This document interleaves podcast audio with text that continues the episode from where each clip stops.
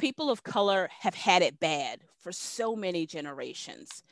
And it's it's hard to tell another person, let me tell you how racism shows up in everyday life. It's hard and and we need to take care of ourselves, but I think it's worth the effort. Erica Turner is host of Bridge the Divide. You might have heard it. It's a podcast where she and co host Heidi Wheeler talk about race and social issues in and around Ozaukee County. Erica is talking about how there has been progress on understanding issues of racism in America. However, there are still blind spots on how racism shows up in people's lives.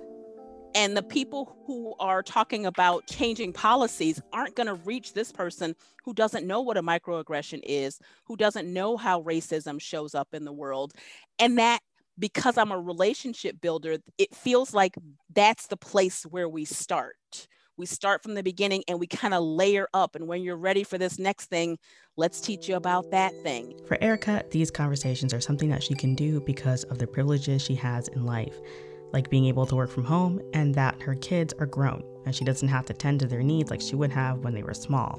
She's got flexibility. She also has a desire and the temperament. I do m- much more calling in than I do calling out. However, we're still not afraid to show up at the school board meeting. We show up at the Common Council meeting. We encourage people to write editorials. With Martin Luther King Jr. Day just behind us, along with the events at the Capitol, Erica says that conversations on race are still needed. She's told people about how her son was stopped by the police after three neighbors called the cops on him for walking around their neighborhood You can't have three people call you about something and not come, right? That's your job. Something's wrong. Let me go see. And they pull up while he's walking and he's like, Yeah. Hey, are you like you just walking down the street? He's like, Yeah. Cop's like, Oh, and drives off, which is fantastic, right? This is not the story of George Floyd, but how is it before you turn 18 you have two or three of these type of of incidences that happen to you and you don't understand that it's because you are black erica says these conversations while they have taken place nationally and locally need to be repeated because it can seem like it's happening someplace else we could very well just leave the people in the burbs to kind of figure things out for themselves or continue to isolate themselves so it doesn't matter what happens in other places.